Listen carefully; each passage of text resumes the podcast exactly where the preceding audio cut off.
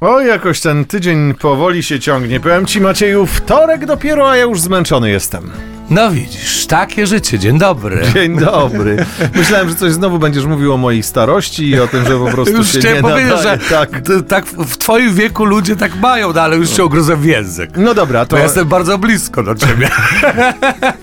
ja w związku z tym e, pójdę się jakoś tak podreperuję fizycznie, może zrobię parę przysiadów, parę pompek, parę dziesiąt pompek, powinienem powiedzieć. Ze 130 razy się podciągnę na drążku, a ty w tym czasie przedstaw horoskop. Dobry pomysł. Horoskop wróżbity Macieja w Meloradio.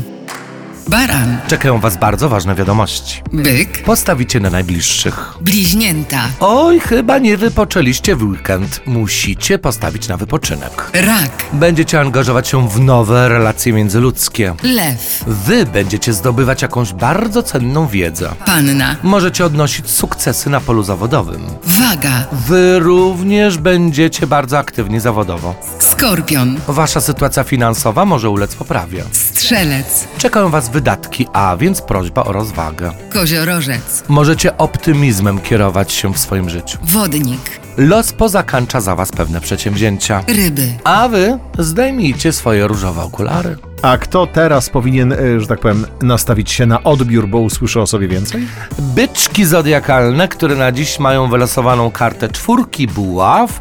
Wczoraj była mowa o czwórce buław, a więc przypomnę, że jest to karta domu, jest to karta rodziny, jest to karta najbliższych. Zodiakalne byki są raczej domatorami i prowadzą trochę osiadły tryb życia, a więc kanapa, dobra książka i meloradio. Ale wcześniej proszę poodkurzać. Tak. I podgłaśniać radio, żeby sąsiedzi słyszeli. Bardzo Ci dziękuję za dziś i zapraszam Cię o poranku jutro paręnaście minut po dziewiątej. Będę na pewno cześć.